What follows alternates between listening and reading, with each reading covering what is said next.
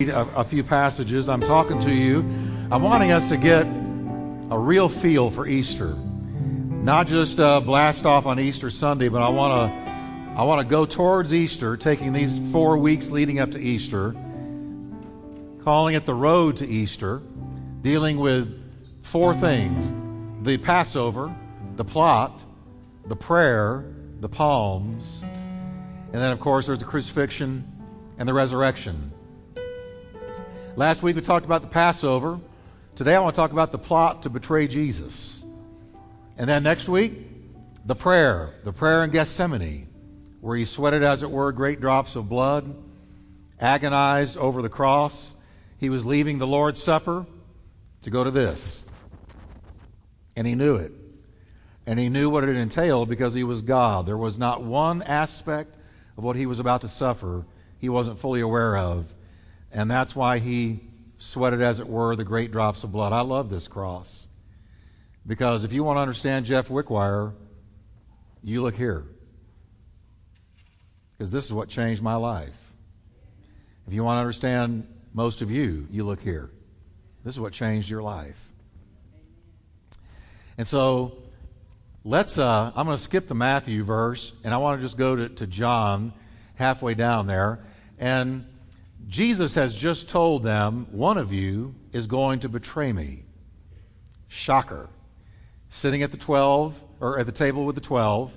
Now, he says in verse 18, I'm not referring to all of you. I'm talking about one of you. I know those I've chosen. Jesus knows you. He knows me. He knows those he has chosen. But this is to fulfill this passage of Scripture. He who shared my bread has turned against me. And he says, I'm telling you now before it happens, so that when it happens, you will believe that I am who I am. It'll be very clear to you when I'm betrayed, crucified, and resurrected that I am who I said I was. Now, verse 21, after he had said this, Jesus was troubled in his spirit and testified, Truly I tell you, one of you is going to betray me. And his disciples stared at one another. You can imagine how they looked each other up and down. One of you, which one of you guys is going to do it? Which one of you would even consider it? They stared at each other at a loss to know which of them he meant. And one of them, the disciple whom Jesus loved, and that's John, was reclining next to him. Now, what you have happening there is uh, John seemed to have an inside track as far as Peter was concerned. How many of you know somebody seems to have an inside track? To Jesus. You call them to pray for you. All right? Simon Peter motioned to this disciple John and said, Hey, psst, you ask him. Ask him who he means. So here's Jesus. He's leaning, or John, he's leaning on Jesus. And leaning back against Jesus, John said, Lord, who is it? Who is it? Jesus answered, I'll tell you who it is. It's the one to whom I'm going to give this piece of bread when I've dipped it in the dish. And then he took a piece of bread, dipped it in the dish, and after dipping the piece of bread, he turned and he gave it to Judas. Busted. And then, uh, or the son of Simon Iscariot. And so, as soon as Judas took the bread, look what happened to him. Satan entered him. So Jesus told him, What you're going to do, do it fast. Get it over with. But no one at the meal understood they never did. The disciples usually didn't have a clue. Jesus was always a mile ahead of them. No one at the meal understood why Jesus said this to Judas, but Jesus knew, and Judas knew that Jesus knew that Judas was going to do it. Matter of fact, at this point, he'd already been to the priests. He'd already received the 30 pieces of silver. He had already set up the plot. So when Jesus turned to him, Judas knew he knew. And even that didn't stop him. So, Father, thank you for your word today. And we pray that you'll speak to us out of this incredible recounting of your betrayal. And we thank you for it in Jesus' name. Amen. God bless you. You can be seated. And let me talk to you about this. This is a, this is a, a, a sombering, sobering story, a somber story. And What's going on here is the betrayal of Jesus. Uh, he was betrayed by one of his own. And you know, nothing hurts worse than betrayal by a close friend. How many of you have ever been betrayed by somebody close to you? Better question, how many of you have not ever been betrayed? I want to meet you. I want you to look around. There's not a soul that has not been betrayed. And doesn't it hurt? Doesn't it hurt when it's somebody close to you? And even more so, somebody for whom you've done a lot? You've been good to them, loved them, and they betray you. Jesus knew the feeling very well because one of his own 12 disciples supremely exquisitely, viciously, diabolically betrayed him. Betrayed him with a kiss. Now, in our opening scriptures, we find Jesus gathered at a table. And here he is. He's instituting the first Last Supper. The Passover that everybody outside of the room they're in, all the Jewish community is out there preparing for the annual Passover feast. But God knows, and in God's eyes, it's the last Passover. Doesn't need to be another one. Because the Passover was only instituted by God to point down the tunnel of time to the day that his son would give his blood and sacrifice himself and be the final, ultimate, once for all, never needing to be done again, Passover and sacrifice. So, in God's eyes, the Passover that's about to happen is the last one. The Old Testament is fading away. The Old Testament is coming on the scene via Jesus Christ and his sacrifice. So Jesus is sitting here at the table. He knows it's the last Passover, and he knows that in mere hours he'll go to that cross. He has just washed all of the disciples' feet, including Judas. Think about that. He washed Judas' feet, knowing those feet would soon take him to betray him. Out of nowhere, sitting there with the disciples, Jesus dropped a nuclear bomb. He says, Let me tell y'all something. Now, he didn't say y'all, that's me. He said, Let me tell you something. One of you is going to betray me. Now, this was big news. They didn't know the Word of God. They were not aware of what I'm about to read out of the Psalms. They were not thinking about it. They had not made the connection. They had not connected the dots. So they did not understand that it would be somebody amongst them that would betray him. But Jesus did, and he dropped the bomb. So this was complete shock news to the disciples. It threw them for a loop. It rattled them to their core. But he knew, or they knew Jesus never missed. They knew if Jesus said one of you is going to do it, one of them was going to do it. They just didn't know who it was. And so, can you imagine the look on their faces when Jesus said, It's going to be one of you? Now, immediately they each began to ask if they were the one. Is it me, Lord? Is it me, Lord? Is it me? Am I the one that's going to do it, Lord? Please tell me it's not me. And even Judas, this gets me, who had already taken 30 pieces of silver, the price of a slave, to betray Jesus. That's all Jesus meant to him at this point. The price of a slave. He'd already taken the money, and he had the gall to ask Jesus when Jesus said, One of you is going to do it. Is it I, Lord? Is it me?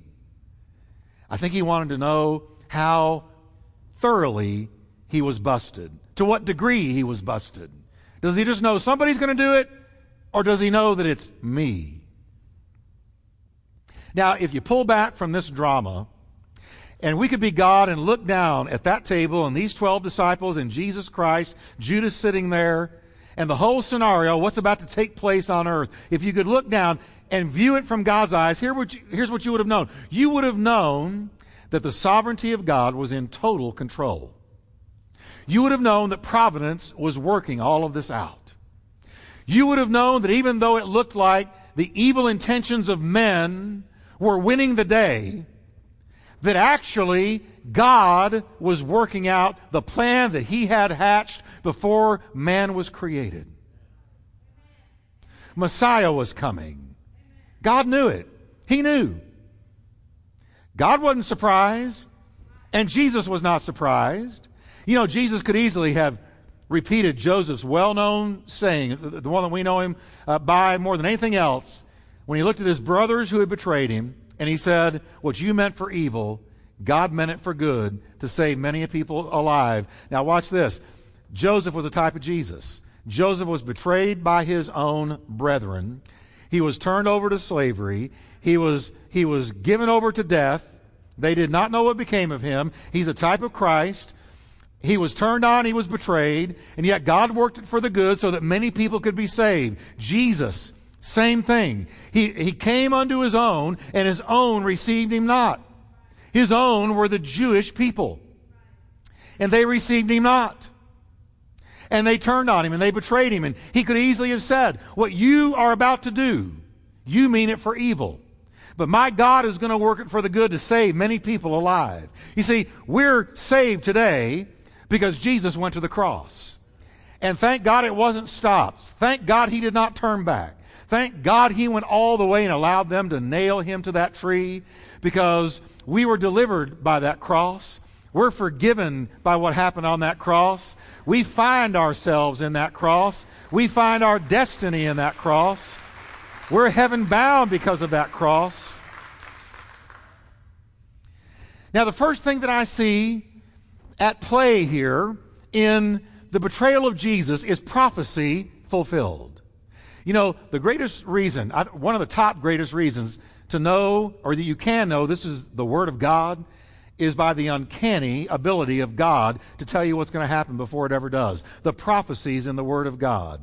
They have been fulfilled, not 98% accurately, not kind of accurately, not mostly accurately, but the prophecies in this book have been fulfilled with 100% perfect precision accuracy. And the life of Jesus was one prophecy after another fulfilled. From his birthplace to his life, to his mother, to his death, to his resurrection, to his ministry. All were prophesied. Prophecy fulfilled. But not only did God know where he would be born and what his ministry would look like, and the uh, eyes of the blind would be open and deaf ears would be unstopped, but God even predicted that he would be betrayed by somebody close to him. Jesus said, This is to fulfill the passage of Scripture He who shared my bread has turned against me. The scripture Jesus quoted was Psalms 41 9, where David, moved on by the Holy Spirit, wrote these words Even my close friend, in whom I trusted, who ate my bread, he dipped in the bread, gave it to him, who ate my bread, has lifted up his heel against me. Like so many of the events in Jesus' life, the betrayal of Judas was foretold by prophecy hundreds of years before it ever happened. There's another prophecy, Psalms 55, verse 12 to 14. Here it is again. God nailing it centuries before Judas turned on him.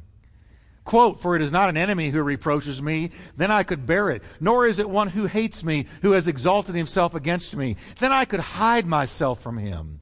It wasn't an enemy. It wasn't somebody you would expect to turn on you. He said, But it is you, a man, my equal, my companion, and my familiar friend. We who had sweet fellowship together, walking in the house of God among the worshipers. We've been at church together. We ate together. We talked together. We befriended one another. I knew you. You knew me. The kind of person you would not expect would turn. God knew that not only would Messiah be betrayed, but he would be betrayed with the dagger thrust in and turned because it was going to be the betrayal of a friend, one of his own disciples who he himself chose. So it was that Judas, who had been one of Jesus' closest companions for over three years, what gets me is he watched all the miracles happen. He saw the blind see, the deaf hear. He saw Jesus walk on water. He saw Jesus stand up in the boat and talk to a storm and tell it to stop blowing and the waves to stop rolling. He saw him call Lazarus out of the grave. He saw a dead man come up out of the grave, wrapped in grave clothes, living, breathing, talking. He saw Jesus teach like no man ever taught, speak like no man ever spoke.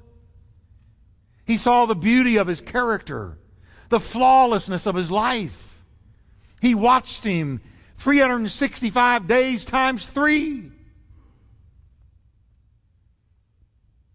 That was the man that betrayed him with a kiss. And it wasn't just a kiss. The Greek is clear. Used a word for kiss that meant a, a passionate or an emotion type kiss where it was feigned love. It was a lingering kind of kiss on his cheek. It was a stick the knife in and turn it thing. He was able to do that. No wonder the Bible says the heart of man is desperately wicked. Who can know it? The heart, apart from God, can do anything, can, can be plunged into any level of darkness, into incredible levels of depravity. This man who saw all of this, Judas, turned on him slapped him in the face. But you know what? Amazingly, God, who knows the end from the beginning, had already revealed the personal, intimate nature of the betrayal of his prophets of old. Speaking about it, they, they prophesied that Jesus would be betrayed exquisitely and painfully by a friend. And not only was prophecy fulfilled, but a second thing in the drama of Jesus' betrayal was providence was at work. Now, I want to tell you something. I believe in providence. That is, I believe that God is in control of circumstances and events. I believe that history is ultimately His story. I don't believe that God is ever checkmated. I don't believe that God is ever outdone. I don't believe that God is ever surprised. I don't believe that God is ever, in any sense of the word, defeated. God is always way ahead of the game. He knows the end from the beginning. He's able to prophesy future events because He dwells in eternity. He doesn't dwell in time. He's not locked into time like we are. He lives in an eternal present tense. He's always there. He lives in eternity. So providence is at work in this that is happening to Jesus. God is in charge, though it doesn't look like it. And some of you have got some circumstances in your life, and it does not look like God's in charge. But can I tell you that God's in charge? If you're God's child, God is in charge. And whatever the enemy tries to do to you, God is going to force him and force those circumstances to work together for your good. He can do nothing else. Now, think with me for a minute. If you had been watching, like the disciples watched, Jesus' arrest and how he was treated to the natural eye, it looked like evil was winning the day. No doubt about it. They tried Jesus in kangaroo court on trumped up charges, lied about him every step of the way, things he'd never done, they charged him for. All of his friends and disciples fled when they said, I'll never leave you. Peter denied him three times. The third time, cursing right in front of Jesus, denied him. At the request of the Jewish people, they released Barabbas, a hardcore murderer, rather than Jesus Christ himself, who had done nothing wrong. They beat him beyond the ability to recognize him even as a human being, not for who he was, but even as a human being.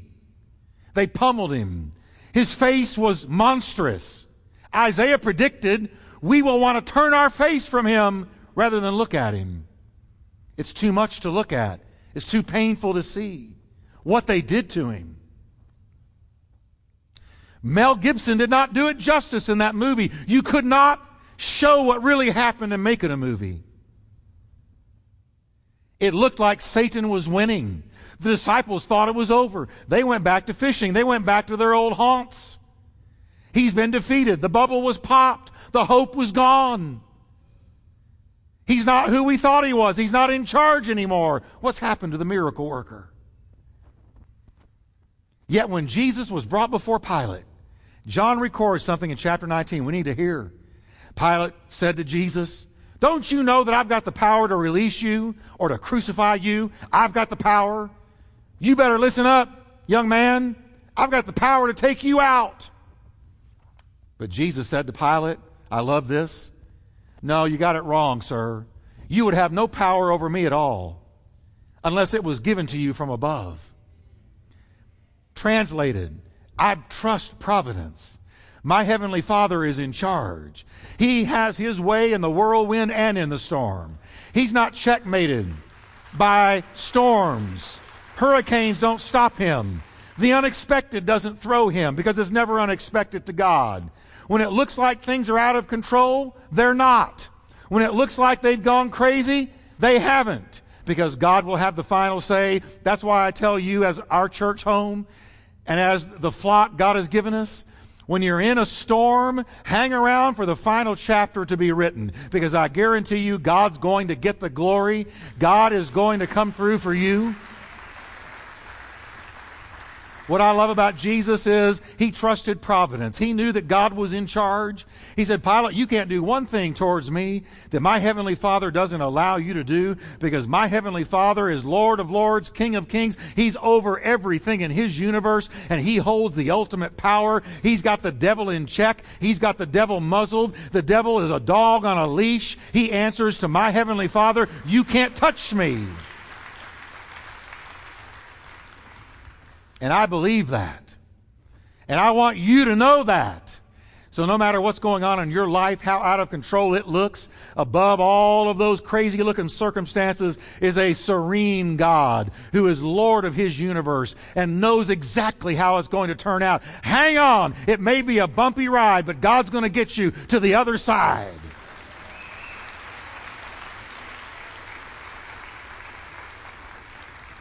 There was prophecy fulfilled and there was providence at work. But then I see something else that really jumped out at me from this story. I see perfect love displayed. Notice the response of the disciples after Jesus said, One of you will betray me. John 13, 22 says his disciples stared at one another, as we've already noticed. They looked at one another. They were at a loss to know uh, which of them he meant. Now, that's very telltale. That tells us something. Well, Pastor Jeff, what does that tell us? It reveals that Jesus had treated Judas with the same love, same gentleness, same kindness, same compassion, same thoughtfulness, same patience, same care as he had all of the others. Knowing what he was going to do to him. You know what I see here? Crazy love. Inhuman love, that is above human ability. I see astounding love, staggering love, jaw dropping love. I see amazing love. We talk about amazing grace. Amazing grace is propelled by God's amazing love. The perplexity the disciples showed on their face showed that they had no clue who it could have been because they'd all been treated just the same. Now, if I'm Jesus and I know that this dude is going to betray me, I'm treating him different.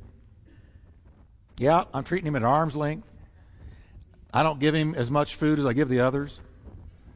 I tell him that maybe he's being led elsewhere.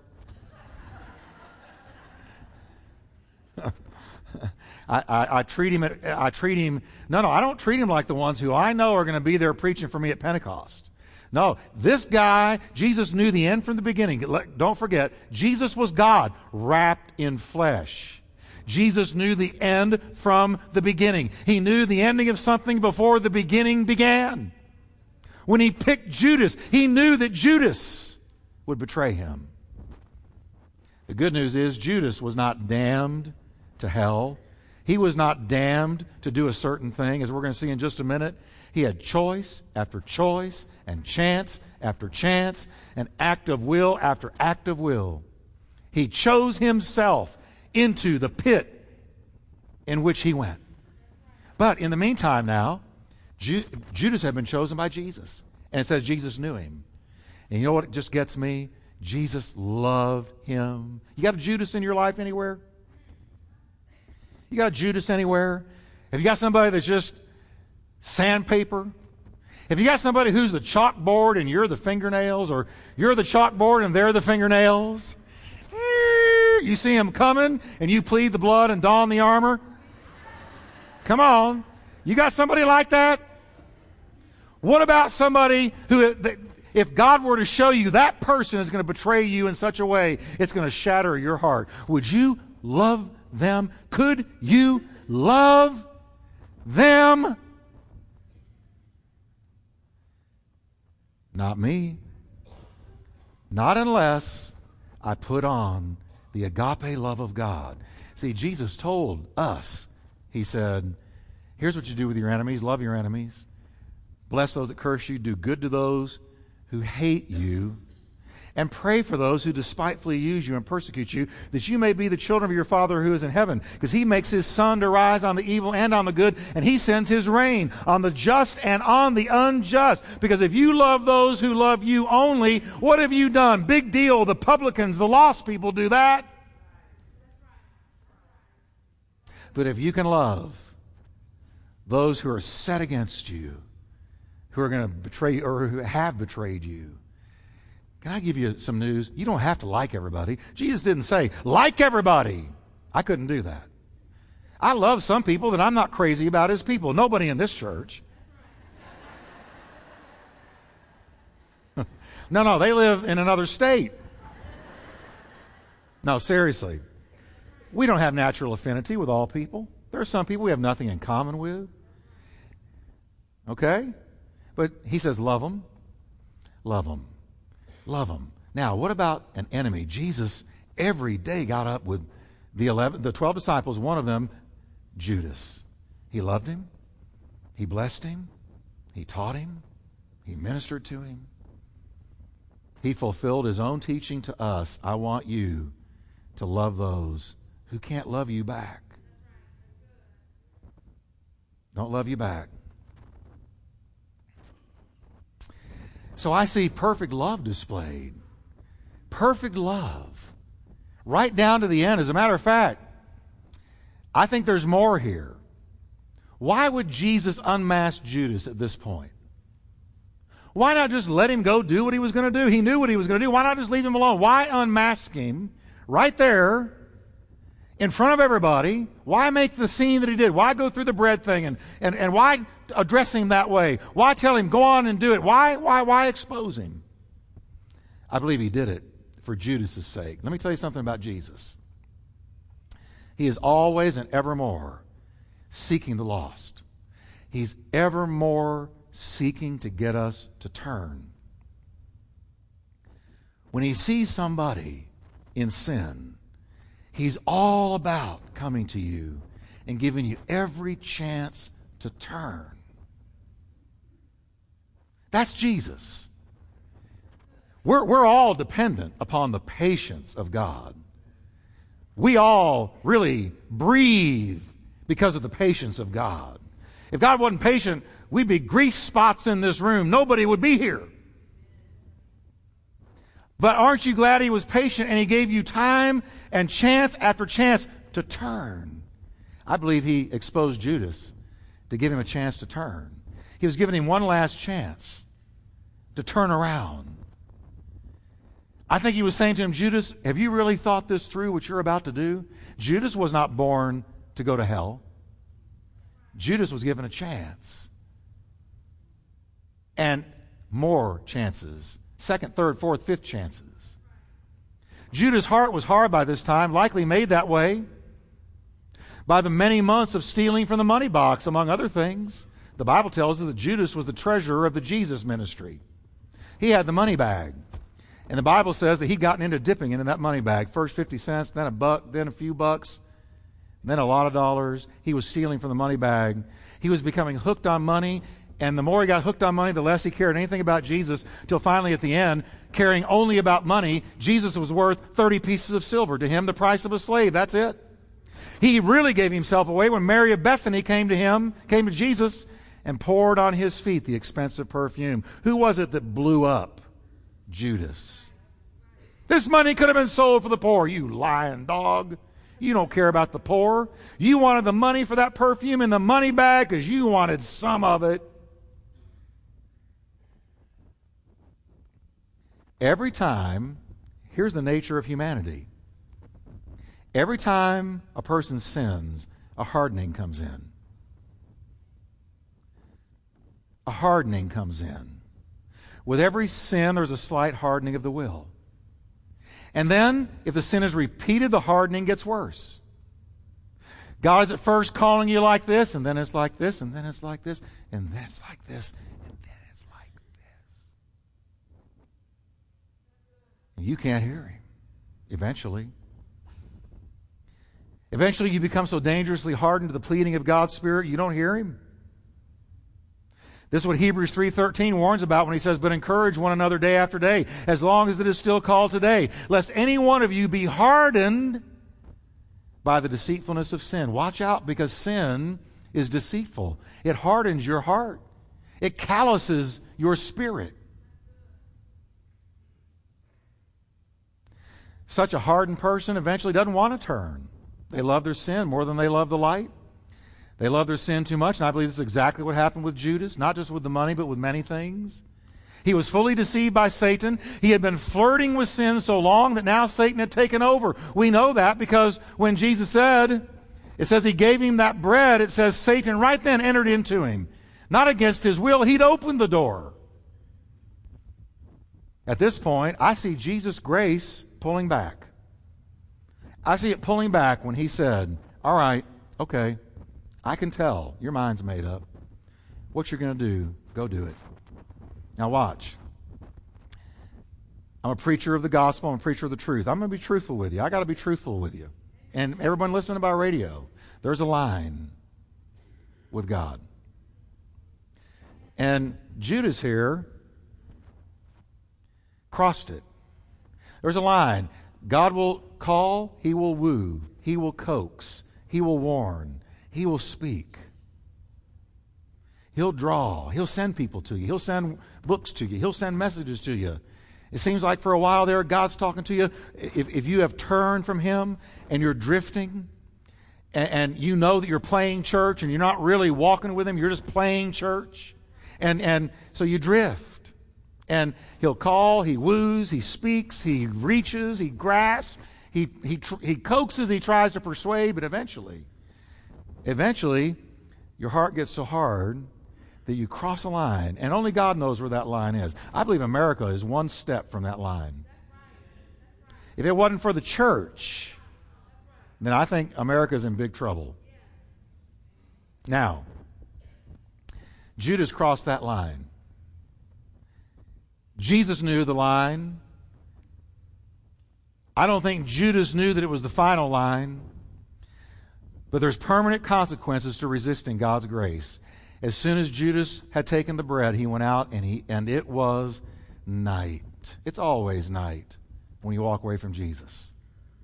It's literally night in Judas's life, but it's figuratively night in his life because he shut out the voice of the Son of God. It's night when you walk away from his grace. Promise you, it's night when you shut out his voice. It's night when you decide you don't need His Word anymore, or His favor anymore, or His forgiveness anymore, or His goodness anymore, and you want to go your own way, as soon as you decide that, I promise you, the sun is setting in your life.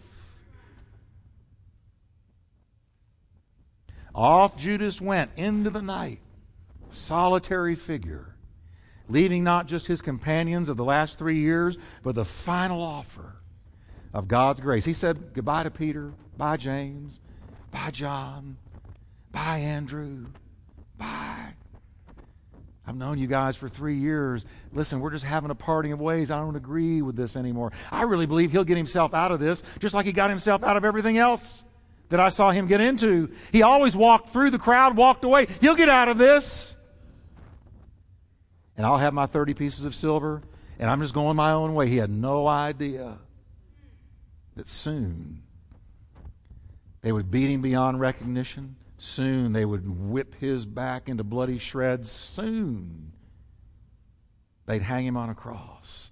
And when he realized what was going on, what his betrayal had done, he freaked out.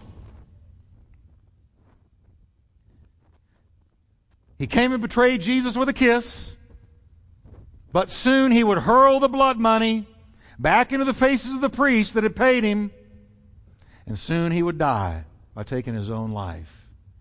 I have betrayed an innocent man, an innocent man, and those priests that gave him that money said, What is that to us? We don't care. See, when you drift from Him, I say this in love, you always go further than you thought you would, and you always do more than you thought you should. It's like getting on a ride at Six Flags. You ever gotten on one of those rides at Six Flags? You go, What in the world have I gotten myself into? Have you ever done that? Last one I was on was with my daughter right there. She coaxed me onto the Texas Giant. I thought I would never live to tell about it. I'm serious.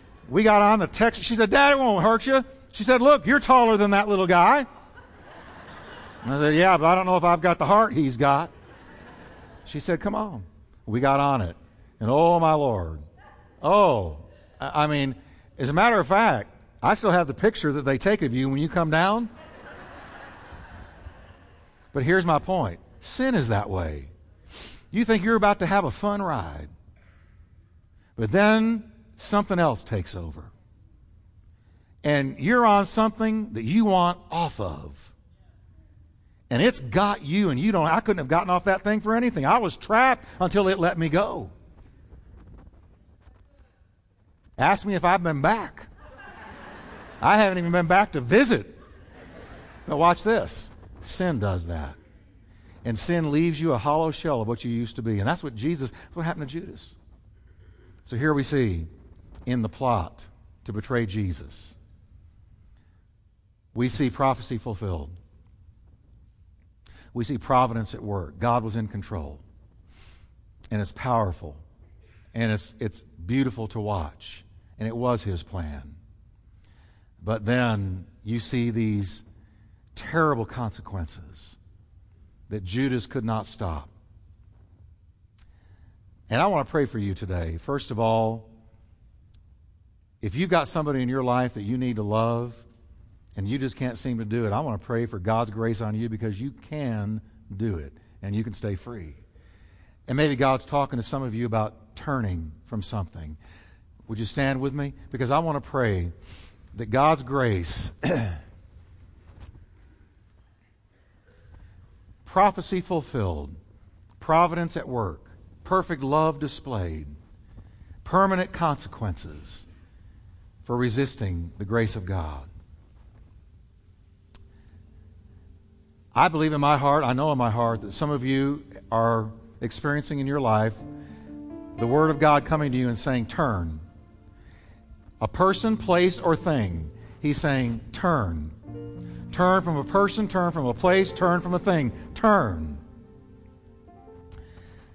Now, here's what you're saying. You're saying, but I've turned so many times. Turn again. I don't think God is going to forgive me again. He'll forgive you every single time you repent. But I failed before, I'll fail again. No, you won't. God's amazing grace will hold you up. He sees you struggling and He sees you trying. And I'm going to pray that we leave it today in this altar. We're going to leave in the altar what we need to turn from, and you're going to walk out of here without it. So, can we turn, bow our heads right now, and I'm going to ask you if you can say, Pastor Jeff, this was for me. And I know that the Spirit of God is talking to me about turning. There's something I need to turn from, and if I don't turn, I know that it's going to sting. I know that it's going to hurt. I know that the consequences are not going to be good. I need to turn. I love you today. I only preach this because I love you. God put it on my heart because He loves you. He doesn't want you on that ride that is taking you where you don't want to go. He's going to grace you today to turn. You can say, Pastor Jeff, that's me, and I want that grace today. I'm going to ask you to raise your hand right where you are, real high. Many people, keep them up. Keep them up. Oh, His grace is here. I'm going to ask you to do something. I want you, if you raise your hand, I want you to slip out and come down here. Why do I need to come down there? Because it's a step of faith. The moment you take a step, grace is going to take over. And that thing you need to turn from is already doomed. The minute you take a step, it's doomed. I want you to come now. Forget about what people think. Who cares what people think? And why can't you come down? Your pride won't let you, but your pride is killing you. Your pride will keep you from God. I want you to come now and let grace set you free. There's a person, there's a place, there's a thing. The grace of God is going to help you to turn.